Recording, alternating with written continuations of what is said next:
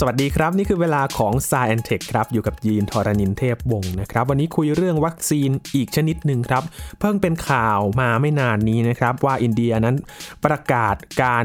อนุมัติใช้ในกรณีฉุกเฉินสำหรับวัคซีนชนิด DNA ครับวันนี้จะมาทำความรู้จักกับวัคซีนชนิดนี้กันนะครับ ว่ามีรูปแบบการทำงานอย่างไรจะแตกต่างกับวัคซีนชนิดอื่น ๆ หรือไม่ในสายเทควันนี้คุยกับอาจารย์พงศกรสายเพชรครับ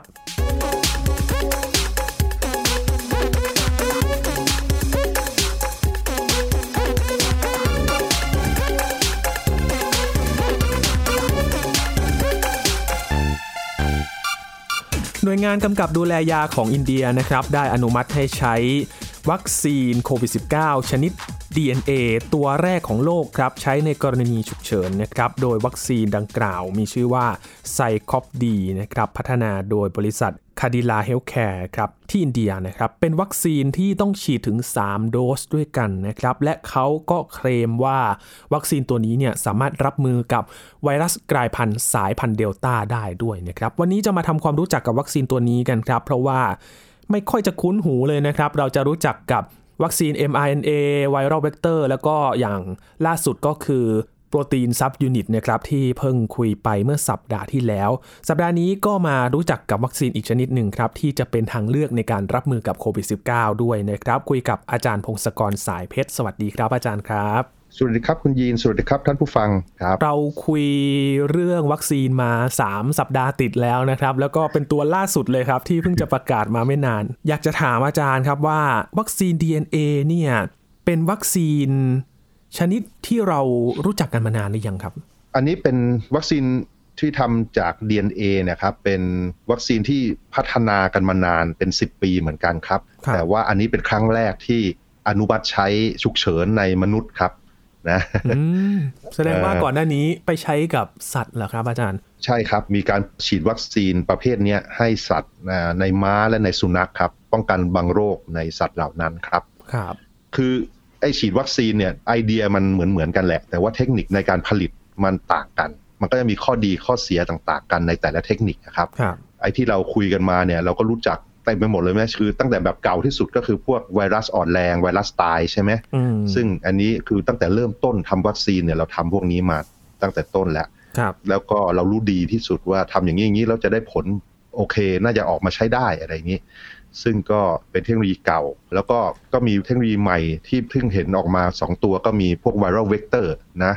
ที่ใช้ไวรัสนำคำสั่งเข้าไปสร้างกระตุ้นภูมิคุ้มกันเนี่ย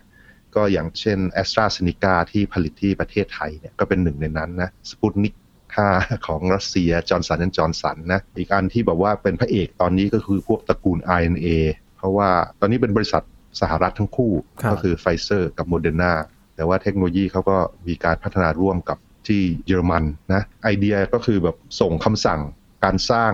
โปรตีนหนามเข้าไปกระตุ้นภูมิคุ้มกันของเรา ก็ได้ผลดีมากได้ผลดีเกินคาดอย่างนี้ดีกว่าอืมแล้วก็พัฒนาได้รวดเร็วเกินคาดเหมือนกันครับนะเพราะอย่างล่าสุดเนี่ยสหรัฐอเมริกานะครับ บริษัทไฟเซอร์เองก็เตรียมที่จะยื่นขออนุมัติใช้แบบเต็มรูปแบบกันแล้วด้วย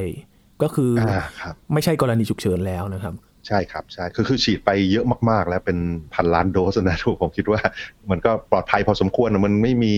ผลข้างเคียงมีบ้างแต่น้อยมากๆอย่างเงี้ยก็เลยครับโอเค มันน่าจะไม่ฉุกเฉินก็ได้แล้วมั้งอืมก็ขออนุมัติไป อันนี้ก็เป็นพระเอกอีกตัว แล้วก็มีอีกสองตัวซึ่งเราคิดว่ามันจะเป็นพระเอกเหมือนกัน แต่ว่ามันผลิตมาช้ากว่าเขาเลยแบบว่าคล้าย ๆ อะไรล่ะ ที่หนึ่งมันเข้าไปแล้วคนเฉลิมฉลองไปแล้วเพิ่งตามมาก็ เพิ่งตามมาก็แบบพวกโปรตีนเบสคือแบบซับยูนิตโปรตีนนะ พวกโนวาแว็กซ์ที่คุยไปสัปดาห์ที่แล้ว ก็คือแบบผลิตไอตัวโปรตีนนามเลยอะโดยตรงไม่ได้ร่างกายเราผลิตแล้วฉีดเข้าไป ก็ได้ผลดีนะที่ทดลองคือพวกนี้มันเก่งๆทั้งนั้นมันมันได้ผลกระตุ้นภูมิคุ้มกัน แล้วก็ลดอาการป่วยได้ดีกว่าเทคโนโลยีเก่าสุด เช่น พวกไวรัสตายพวกซีโนแวคที่เราใช้ แต่คราวนี้เนื่องจากมันเทคโนโลยีใหม่แล้วก็การผลิตมันยังน้อยตอนเริ่มต้นเนี่ยมันก็เลย มันมีปัญหาในการแพร่กระจายทั่วโลก แต่ต่อมาก็อันนี้ล่าสุดสัปดาห์ที่แล้ว อินเดียเพิ่งอนุมัติการใช้ฉุกเฉิน วัคซีนอีกประเภทหนึ่งอีกเทคนิคหนึ่งในการผลิต คราวนี้เป็นใช้ DNA เขาเรียกว่า DNA based วัคซีน คือหลักการเนี่ยมันจะคล้ายๆ mRNA ก็คือเราจะส่งคำสั่งเข้าไปในเซลล์ ให้เซลล์ผลิตโปรตีนหนามที่ว่าโปรตีนหนามนี่คือโปรตีนหนามที่หน้าตาเหมือนกันกับโปรตีนหนามที่อยู่บนผิวของไวรัสโคโรนาเนี่ย แล้วมันก็จะไปกระตุ้นภูมิคุ้มกันให้เรารู้จักรู้จักโปรตีนหนามประเภทนี้แล้ว พอไวรัสที่มีโปรตีนหนามประเภทเดียวกันเข้ามาในร่างกาย มันก็ต่อสู้ได้อย่างรวดเร็ว แล้วก็ทำลายพวกนั้นไปได้ ก็หวังว่าจะเป็นอย่างนั้นจะได้ไม่มีโรคอะไรไอ้คำสั่งที่บอกว่าจะไปสร้างโปรตีนหนามยังไงในเซลล์เนี่ยก็เป็นส่งเข้าไปผ่านโมเลกุลที่เรียกว่า DNA มันเป็นสารพันธุกรรมแบบหนึ่งแต่ว่าไอ้ DNA ที่ใส่เข้าไปเนี่ยก็ออกแบบให้มันจับตัวเป็นวง ไม่ใช่จับตัวเป็นโครโมโซมอะไรไม่ใช่เหมือนกับที่ใช้ในเซลล์ปกติของเราครับแต่ว่าคล้ายๆว่ามาอยู่ในรูปแบบที่อยู่ในพวกสิ่งมีชีวิตที่มันซับซ้อนน้อยกว่า เช่นแบคทีเรียอะไรเงี้ย DNA ที่เป็นวงเนี่ยครับมีชื่อทางเทคนิคเขาเรียก plasmid DNA plasmid P L A S M I D อ่าอันนี้ก็เป็นคล้ายๆ DNA ที่แบคทีเรียใช้กันเยอะ แต่ว่าในร่างกายเราไม่ค่อยได้ใช้อะไรเท่าไหร่ คือไม่ได้เอาไปเป็น DNA หลักในร่างกายว่างั้นเถอะ ก็ฉีดเข้าไปแล้วก็ plasmid DNA เนี่ยก็เข้าไปในเซลล์เรา แล้วก็เซลล์เราเราก็มีเครื่องจักรในการอ่าน DNA แล้วก็ผลิตนู่นผลิตนี่ก็มาอ่านเลยอ่านว่าเอ๊ะไอ DNA นี่บอกให้สร้างอะไรนะ ก็อ่านอ่านอ่านแล้วก็สร้างโปรตีนขึ้นมาโปรตีนนี้มันก็จับขยับตัวจัดตัวรูปทรงให้กลายเป็นโปรตีนหนามอย่างที่เราต้องการ แล้วมันก็โชว์มาที่ผิวของเซลล์เหล่านั้น ภูมิคุ้มกันก็เจอ ภูมิคุ้มกันก็มาต่อสู้ด้วย แล้วภูมิคุ้มกันก็จำไว้ว่า ถ้าเจอไอ้พวกนี้นะจะต่อสู้ยังไงดีเอ่ยอืมเอ่ออันนี้ก็หลักการของมันเป็นอย่างนี้นะครับ ครับ คงมีคนถามแน่นอนเลยครับ ถามอาจารย์ไว้ก่อนเลยครับว่าวัคซีน DNA เนี่ยคงไม่ใช่การไปดัดแปลง DNA ในร่างกายเราใช่ไหมครับอาจารย์ ไม่ใช่ครับไม่ใช่ พลาสมิด DNA ที่ออกแบบเนี่ยออกแบบเพื่อให้มันไม่ไม่ไปยุ่งกับเซลล์ ไม่ได้ไปเปลี่ยน DNA ในเซลล์ของเรานะครับอืม เพราะฉะนั้นก็ไม่น่าเป็นห่วงไอ้ด้านที่แบบว่าอุ้ยไปดัดแปลงเซลล์เราหรือหรือเปล่า เราจะเป็นมิวแทนเป็นซอมบี้อะไรแบบไม่น่าใช่อย่างนั้นนะครับเอ่อแล้วจริง ๆ ก็เราก็ทดลองไอ้พวกเนี้ยมานานนานพอๆกับ mRNA นั่นแหละอืมจริง ๆ อาจจะรอมันนานกว่าด้วยซ้ำเพราะว่าในทางหลักการเนี่ยมันตรงไปตรงมากว่า แล้วเราก็คิดว่า DNA เนี่ยโมเลกุล DNA เนี่ยมันเป็นเกลียวคู่ครับมันค่อนข้างทน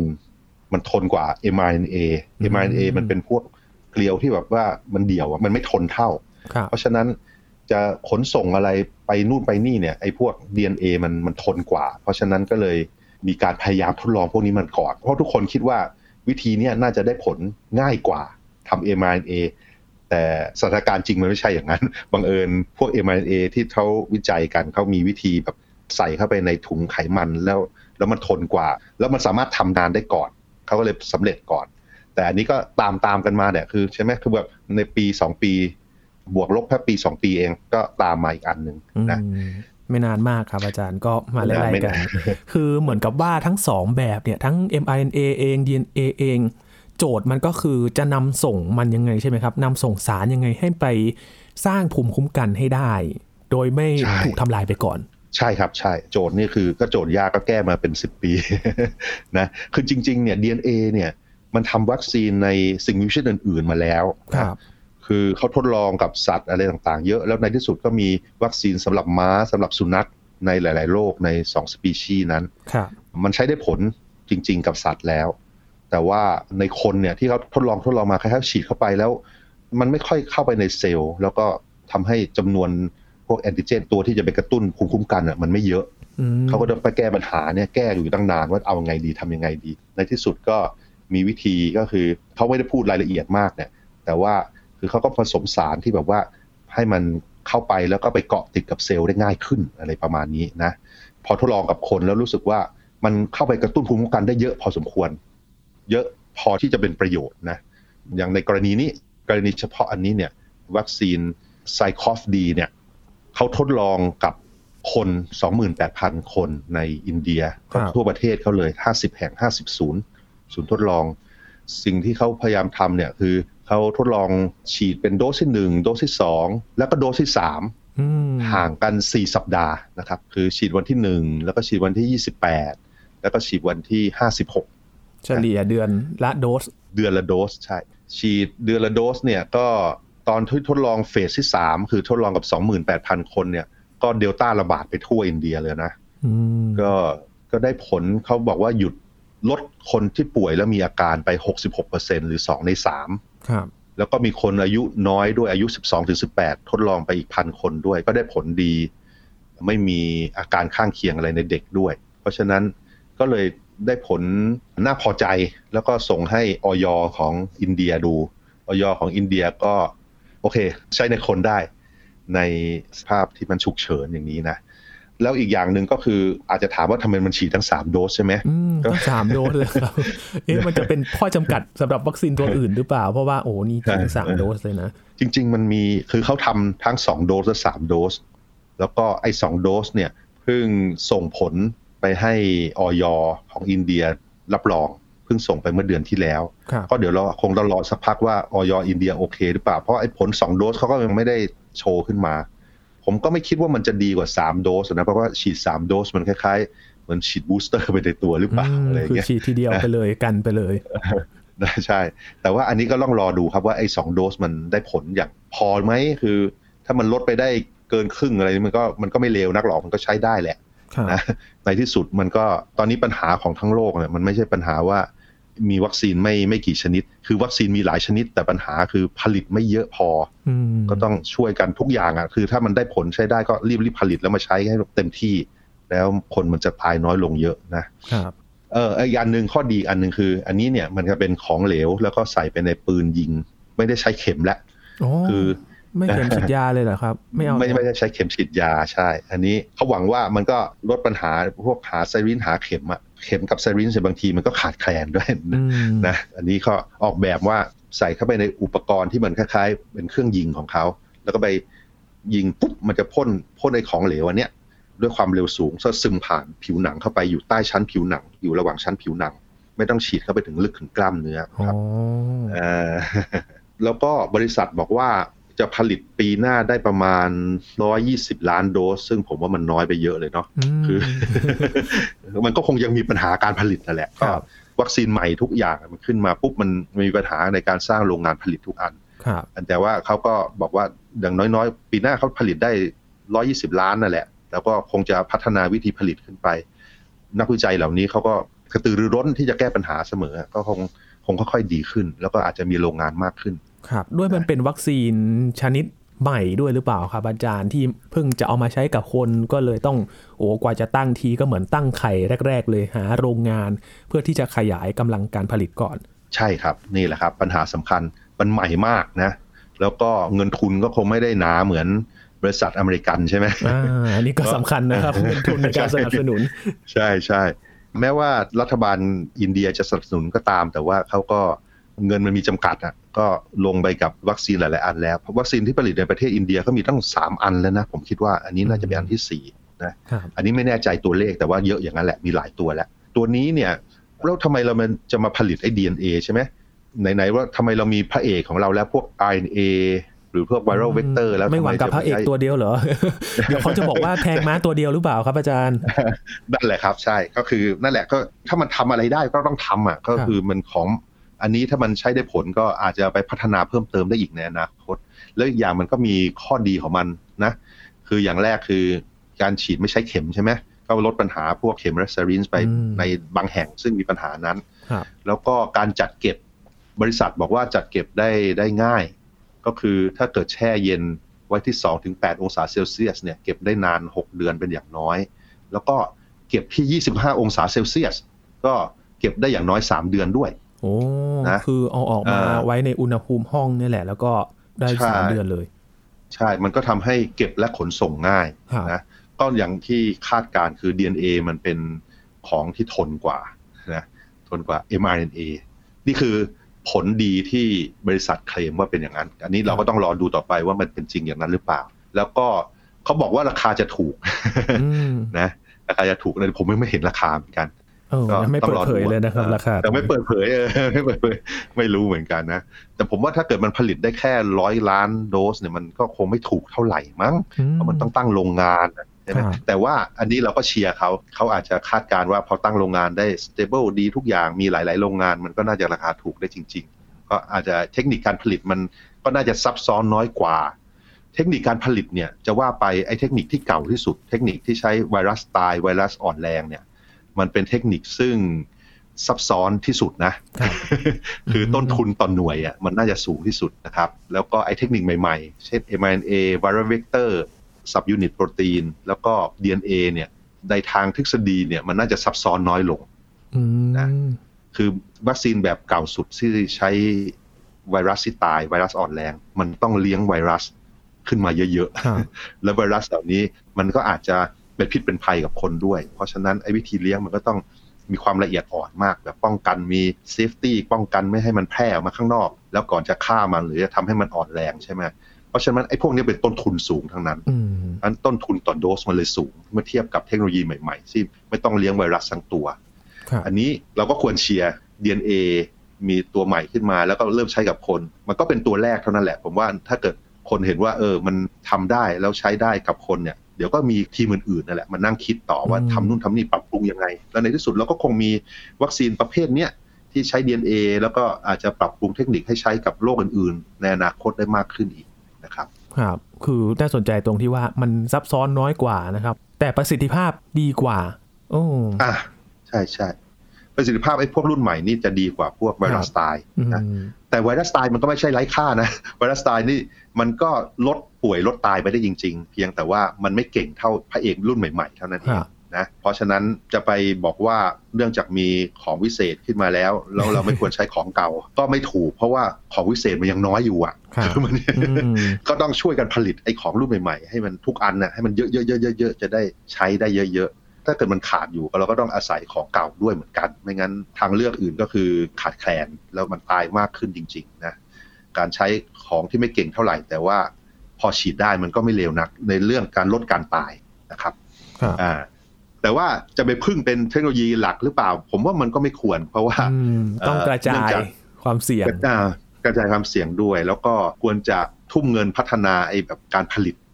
ไอ้ของใหม่ๆขึ้นมา มันจะได้ของใหม่ๆเยอะขึ้นแล้วก็จะได้พึ่งมันมากขึ้นเรื่อยๆครับครับดูเหมือนว่าเรื่องของการที่จะไปสนับสนุนในการพัฒนาเนี่ยจะเป็นอีกเรื่องที่สำคัญเลยนะครับ ถ้าเรายิ่งเร่งอุดหนุน การทำการวิจัยให้มันมากขึ้นเนี่ยมันก็จะทำให้การทำงานเนี่ยได้เห็นผลได้เร็วขึ้นหรือเปล่าครับอาจารย์ มันก็เลยทำให้ก็อย่างที่ใช่สหรัฐอเมริกาเนี่ยได้วัคซีนกันอย่างรวดเร็วเลย จริง ๆ มันเหมือนกับการเข้าบอทอืมการเล่นแทงหวยเล่นลอตเตอรี่นะ มันพูดยากคือก่อนที่จะเห็นผลเนี่ย เราไม่ค่อยชัวร์ว่าการทดลองหรือว่าการวิจัยหรือการผลิตอันไหนจะได้ผลดีสุดครับนะเพราะฉะนั้นแน่นอนถ้าเกิดมันมีเงินทุนเยอะๆเนี่ยไปเนี่ย มันก็จะมักจะเร่งผลได้ แต่บางทีมันก็ไม่ได้ผลเหมือนกันอืใช่ไหมก็คือถ้าเกิดเรามีเงินอยู่ก้อนหนึ่งเราก็ต้องคิดว่าเออโอเคเราจะ ไปพนันยังไงดี หวังว่าจะได้ได้ผลลัพธ์ที่ดีที่สุดใช่ไหมเพราะฉะนั้นในตอนต้นตอนที่ยังไม่มีวัคซีนทั้งหลายเลยเนี่ย มันเดายากมาก ไม่แน่ใจ เราก็ไม่รู้ว่าแน่ใจเลขมันจะออกตรงไหน ใช่ไม่รู้ไงไม่รู้ว่าเลขจะออกอะไร ใช่ไหมอันนี้เป็นเรื่องปกติ เพราะว่าทุกคนไม่รู้ในตอนนั้น แต่ว่าประเทศที่ร่ำรวยเนี่ยเขามีเงินเยอะพอที่จะว่าใส่มันเข้าไปเลย ใส่เข้าไปเถอะเงินหลักพันล้านเนี่ยมันน้อยมาก สำหรับเขาอะนะพันล้านเหรียญเนี่ยน้อยมาก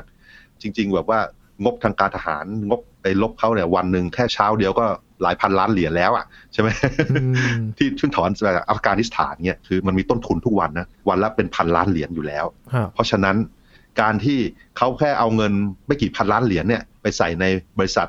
สี่ห้าบริษัทเนี่ยเป็นเรื่องเล็กๆมากสำหรับเขา ใช่ไหมสำหรับมหาอำนาจอย่างสหรัฐ มันก็เลยหลุดมันก็มีหลุดออกมาสองบริษัทเก่งมากๆไฟเซอร์โมเดอร์นาที่แบบผลิตได้ในปีเดียว แล้วได้ผลดีมากๆด้วย แต่สำหรับประเทศอื่นๆทั่วโลก ซึ่งไม่ได้มีเงินไปลงเยอะๆอย่างนั้นเนี่ยมันก็ต้องใช้จ่ายอย่างประหยัด แล้วก็แบบว่าลงในสิ่งที่ค่อนข้างชัวร์กว่าครับใช่ไหมก็นั่นแหละตอนจบก็อย่างที่เราเห็นก็คือเราลงกับแอสตราเซเนกาเพราะคิดว่าเทคโนโลยีจากอังกฤษเนี่ยคงจะ ใช้ได้แล้วก็ผลิตได้ เรามีโรงงานที่ผลิตได้เป็นผลิตเป็นด้วยนะแผนเดิมก็คือเริ่มผลิตกลางปีนี้ คือเริ่มฉีดในประเทศเนี่ยคือเดือน 6 ด้วยซ้ำครับนะอย่างประเทศเราก็อาศัยการ social distance แล้วก็ล็อกดาวน์ในปีที่แล้ว กลางปีที่แล้ว ปลายปีที่แล้ว ก็ได้ผลดีพอสมควรดีมากแหละ คือตอนแรกเราแบบว่าเคสน้อยมาก แต่ว่าเกิดจากความพลาดและประมาทอืมต้นปีที่ว่าว่ามันหลุดเข้ามาจาก ชายแดนรอบๆของเรา แล้วก็มีเคสใหม่ๆ แล้วก็ไอ้พวกกลายพันธุ์ใหม่ๆ เข้ามากลายพันธุ์อังกฤษและมีเดลต้ามาด้วย แล้วไอ้เดลต้าเนี่ยมันทำให้ทุกอย่างเละหมดเลยนะคือไอ้ตอนต้นปีที่แบบว่ากลายพันธุ์เริ่มเข้ามาเนี่ยที่ยังไม่ใช่เดลต้าเนี่ยพวกบุคลากรทางแพทย์ก็ต้องรีบฉีดเลย เพราะว่าป้องกันการป่วยหนักการตาย แล้วตอนนั้นไม่มีวัคซีนอะไรที่สามารถส่งได้ เราก็ต้องซื้อจากคนที่เขามีขาย ก็เลยได้ซีโนแวคมาใช้ก่อน แล้วก็หวังว่า จะค่อยๆผลิตเล่นการผลิตไอแอสตราเซเนกาให้ใช้ได้ ซึ่งพอมาถึงเดือนที่ 6 เนี่ยมันช้าไปเหมือนกัน เพราะว่าเดลต้ามันเข้ามาแล้ว เดลต้าเข้ามาเดือน 5 เดือนเดือน 4 เดือน 5 แล้วก็แพร่เด็กรวดเร็วมาก เราก็ไม่ค่อยมีทางเท่าไหร่ แล้วก็สั่งทุกอย่างอะสั่งทุกอันที่เขาจะขายให้เราอะพวกวิเศษด้วย mRNA นะแล้วก็พยายามจะเพิ่มการผลิตของแอสตราเซเนกาด้วย แต่ว่ามันก็ยังช้าอยู่ ก็เลยอยู่ในสถานการณ์ที่ มีวัคซีนอะไรก็ฉีดเข้าไป หาวัคซีนอะไรได้ก็ฉีดเข้าไปก่อน แล้วก็หวังว่าเมื่อเวลาผ่านไปเราก็จะหาวัคซีนที่ดีขึ้นมาก ๆ ขึ้นมาฉีดมากขึ้นได้ แล้วก็ลดผลกระทบต่างๆ จากโควิดได้ พวกพระเอกทั้งหลายของเรานะ พวก mRNA แหละมันก็น่าจะเข้ามาในเขาบอกไตรมาสที่4ใช่ไหมซึ่งก็พูดยากมันก็อาจจะเป็นเดือน เดือนสิบเดือนสิบเอ็ดเดือนสิบสองก็ลองรอดูต่อไปมาที่สี่นี่ก็ยังไม่รู้ว่าเดือนไหนยังไม่รู้ คงไม่ใช่หนึ่งตุลาหรือเปล่าหรือว่ามาช่วงปลายเดือนปลายปีแบบนี้ก็ยังไม่แน่นอนนะใช่ครับใช่ มันขึ้นกับผู้ผลิตมากเพราะว่าเขาผลิตได้จำกัดอะเขาก็พูดยากเขาก็ไม่สามารถฟันธงบอกเราได้เหมือนกันครับ แล้วก็มีคิวนี่ก็ไม่ใช่น้อยๆนะครับ คิวยาวเหยียดเลย ใช่ใช่ทั้งโลกก็ต้องการหมดเลยนะที่ที่ยังโชคดีอยู่บ้างคือแบบว่าชาวอเมริกันหลายหลายล้านคนเขาไม่ยอมฉีด คือเขามีความมิจฉาทิฏฐิผิดๆเนี่ยเขาแบบว่าไม่ใส่หน้ากากก็ไม่เห็นเป็นไร หรือไม่ฉีดวัคซีนไม่เห็นเป็นไร แล้วพวกเนี้ยเขาแบบไม่ยอมจริงๆอะแล้วใครไปบังคับก็ไม่ยอมด้วยเขามีปืนด้วยใช่ไหมแล้วเขาก็เลยสหรัฐก็เลยมีวัคซีนที่แบบอุ้ยผลิตมาแล้วไม่ได้ใช้อะก็เลยมาแจกจ่ายให้ชาวโลกได้บ้างเนี่ยอันนี้ดีมากอันนี้คือเป็นโชคดีของชาวโลก ก็เป็นโชคร้ายของชาวอเมริกันเหล่านั้นที่เนี่ยก็ติดเดลต้ากันใหม่อีกแล้วเนี่ยแย่มากเปอร์เซ็นต์การป่วยเดลต้าในสหรัฐเนี่ยก็เป็นคนที่ไม่ได้ฉีดวัคซีน เป็นส่วนใหญ่นะครับ ใช่เป็นส่วนใหญ่ ก็เนี่ยแย่เนี่ยคือเขาป่วยเพราะตัดสินใจผิดชัดๆเลยแต่ทั้งนี้ทั้งนั้นก็สหรัฐก็บอกว่าเนี่ยจะวางแผนฉีดบูสต์โดสฉีดโดสที่สามให้ประชาชนด้วยนะอันตรงนั้นก็จะไปลดจากโคต้าที่จะสามารถส่งออกได้เหมือนกันนั่นแหละ ก็ต้องรอดูต่อไป ดูว่าเขาจะส่งให้เราในปลายปีได้จริง ๆ ใช่ไหมครับ ก็รอดูนะครับ มัน มันเหมือนเป็นการทดลองอีกกลุ่มหนึ่งด้วยนะครับ อาจารย์ว่าถ้าบูสต์เข็มสามไปเนี่ย มันจะรับมือกับเดลต้าได้ไหม ใช่ใช่แต่เท่าที่ข้อมูลที่มีออกมาเนี่ยที่ทดลองไปผ่านๆมันก็ดูเหมือนว่ามันจะดีนะ คือบูสต์ด้วยเข็มสามด้วยไอ้พวกรุ่นใหม่ๆหน่อยเนี่ย ด้วยพวกไวรัลเวกเตอร์พวก mRNA เนี่ยได้ได้ผลใช้ได้ ป่วยและตายลดไปอย่างเห็นได้ชัดไอ้เดลต้าเนี่ยเราไม่อยากพูดเรื่องการติดการป้องกันการติดโรคแล้วล่ะเพ ราะว่ามันเก่งเกินเรามองกันที่ไม่ให้ป่วยให้ตายไม่หนักใช่ ให้ป่วยเบาๆเหมือนป่วยเหมือนหวัดเหมือนไข้หวัดเบาๆ แล้วก็โอกาสตายน้อยไปเยอะๆนี่ก็บุญแล้วเอางี้ดีกว่านะเพราะว่ามันกลายพันธุ์มาซะแบบโอ้โห มันผลิตตัวได้เร็ว แล้วก็แพร่ได้เร็วเงี้ยมันทำให้แม้แต่คนที่ฉีดวัคซีนเทพวัคซีนเก่งๆมาแล้วเนี่ย มันก็ยังสร้างแอนติบอดีมาต่อสู้ไม่ทันทำให้มีอาการแล้วก็จามมีไอแล้วก็แพร่ได้ อันนี้มันเป็นการแข่งกันระหว่างการแพร่พันธุ์ไวรัสในร่างกายเรากับการสร้างแอนติบอดีมาต่อสู้การรับมือของเรา การรับมือของเรามันก็อาจใช้เวลาแบบเป็นวันหนึ่งวันอะไรเงี้ย แต่ว่าในหนึ่งวันนั้นมันผลิตจากไม่กี่ไวรัสมันกลายเป็นแบบหลายพันล้านเป็นแสนล้านเป็นล้านล้าน particle แล้วอะใช่ไหมมันก็เริ่มแพร่ได้เนี้ยมันก็เลยติดได้ อันนี้ก็เลยมีปัญหา แต่ผมก็ไม่คิดว่าวัคซีนเราจะเก่งกว่านี้เท่าไหร่นะ คือเราจะไปหวังวัคซีนป้องกันแบบว่าฉีดแล้วไม่ติดเนี่ย อาจจะไม่มีว่ะในอนาคตต้องรอดูต่อไป ดูจากการกลายพันธุ์ของเดลต้าแล้วมันคงจะหวังได้อย่างมากก็คือฉีดบูสต์แล้วก็อัตราการป่วยอาการตายน้อยลงไปเยอะๆ ซึ่งเท่าที่ข้อมูลจำกัดที่ออกมาเนี่ยดูเหมือนจะเป็นอย่างนั้น ถ้าเกิดเราใช้ mRNA หรือใช้ viral vector ครับครับและตอนนี้ความหวังที่บ้านเราก็คือว่าวัคซีนเข็มแรกเนี่ยก็น่าจะถึงเร็วที่สุดนะครับตอนนี้ แล้วก็ถ้าจะหวังให้ภูมิคุ้มกันหมู่จริง ๆ นั่นก็คือต้องครบสองเข็ม ครบสองเข็มแบบดีๆเลยนะ ใช่ใช่ใช่ก็คือไอ้ซิโนแวคเนี่ยฉีดเข็มแรกไปเถอะนะ ฉีดได้เต็มที่เลย แล้วก็ viral vector คือแอสตราเซเนกาที่มีจำกัดเนี่ยก็ฉีดเข็มสองข้อมูลเท่าที่มีเนี่ยไอ้สองตัวเนี้ยใช้ได้ใช่ไม่เลวนะคือเดลต้าก็พอรับมือได้ทำให้เราไม่ป่วยไม่ตายเยอะ ก็นี่แหละถ้าเกิดเรามีกระสุนจำกัดอะมีมีมีของจำกัดที่ไปต่อสู้ทำไงก็ เข้าใจว่าแบบนี้น่าจะดีที่สุดเท่าที่ของเรามีนะแล้วก็ถ้าเกิดมี m อ a มาเสริมเป็นหลายสิบล้านโดส ในปลายปีในต้นปีหน้า เราก็ใช้พวกนี้แหละเป็นตัวไปกระตุ้นเป็นเข็มสองอย่างบุคลากรทางแพทย์เขาก็ได้เข็มสามกันไปเป็นส่วนใหญ่แล้วนะอันนี้เขาก็น่าจะลดการป่วยการตายเขาไปได้เยอะละซึ่งจริง ๆ แล้วเนื่องจากเขาระวังตัวอยู่แล้วเนี่ยไอ้ตาการป่วยการตายเขาก็น้อยพอสมควรเมื่อเทียบกับประชากรทั่วไป แต่พอได้อันนี้มาเสริมปุ๊บมันก็ ก็ดีขึ้นอะ คือกำลังใจก็ดีขึ้น แล้วก็อัตราการป่วยการตายก็ลดไปจริง ๆ ด้วย อันนี้ก็ก็ต้องต่อสู้ต่อไปครับ เพราะว่าตอนนี้คือเราต่อสู้กับศัตรูโดยเรามีอาวุธจำกัดนะอาวุธนี่คือวัคซีนทั้งหลาย ทั้งโลกยังจำกัดมาก ๆ ถ้าดูของเราเราก็คือเป็นพวกอยู่กลางๆของโลก แล้วก็อาจจะสูงกลางนิดนึงคิดถึงเปอร์เซ็นต์ในการฉีดเข็มหนึ่งและเข็มสองแต่ว่าตราบใดที่วัคซีนมันยังไม่เยอะ ทั้งโลกก็ยังเจอปัญหานี้ต่อไป แล้วเราก็หวังว่าจะไม่มีการกลายพันธุ์ที่มันแย่ไปกว่าเดลต้าอีก คือกลายพันธุ์ต่อไปแล้วถ้ามันดีกว่าเดลต้าได้มันอาจจะมีก็เหมือนกันคือ ถ้าเกิดมันกลายพันธุ์แล้วก็แพร่ได้เร็วกว่าเดลต้าแต่อาการมันมันน้อยกว่า คือเราป่วยเราตายน้อยกว่าไอ้พวกนี้ก็จะมาแทนในที่สุด มาแทนเดลต้าในที่สุด แล้วมันก็ในที่สุดมันก็คล้ายกลายจะกลายเป็นโรคหวัด หรือโรคไข้หวัดเบาๆในที่สุด อันนั้นจะเป็นกรณีที่เราโชคดีถ้าเกิด เราโชคร้ายมันจะแพร่เร็วแล้วก็มีผลเยอะมากขึ้น อันนี้ก็ไม่รู้จะทำไงก็ต้องต่อสู้ต่อไป นักวิจัยก็ต้องต่อสู้ต่อไป เราก็อาจต้องใส่หน้ากากแล้วอยู่ห่างกันต่อนั่นแหละแข่งกันทั้งสองทางครับ ว่าจะเอายังไงกันดีแล้วแต่เราก็คงไม่อยากเห็นตัวเลขการล้มป่วยล้มตายกันมากกว่านี้อีกครับเพราะฉะนั้นก็ต้องเร่ง ในหลาย ๆ ด้านครับแล้วก็รับมือกันให้ได้อย่างรวดเร็ว แล้วก็มีประสิทธิภาพด้วยนะครับรวมถึงเป็นกำลังใจให้กับทีมงานด้านหน้าด้วยนะครับที่รับมืออยู่ในขณะนี้ และ วัคซีน DNA นี่น่าจะเป็นความหวังหนึ่งครับ ที่จะมาช่วยเราในการที่จะมาเสริมทัพในการรับมือกับโควิด -19 นี้นะครับ วันนี้ขอบคุณอาจารย์พงศกรมาก ๆ เลยครับ ยินดีครับ สวัสดีครับ ครับ นี่คือ Science Tech ครับ คุณผู้ฟังติดตามรายการก็ได้ที่ www.thaipbspodcast.com นะครับรวมถึงพอดแคสต์ช่องทางต่าง ๆ ที่คุณกำลังรับฟังเราอยู่ครับอัปเดตเรื่องวิทยาศาสตร์เทคโนโลยีและนวัตกรรมกับเราได้ที่นี่ทุกที่ทุกเวลากับไทย PBS Podcast นะครับช่วงนี้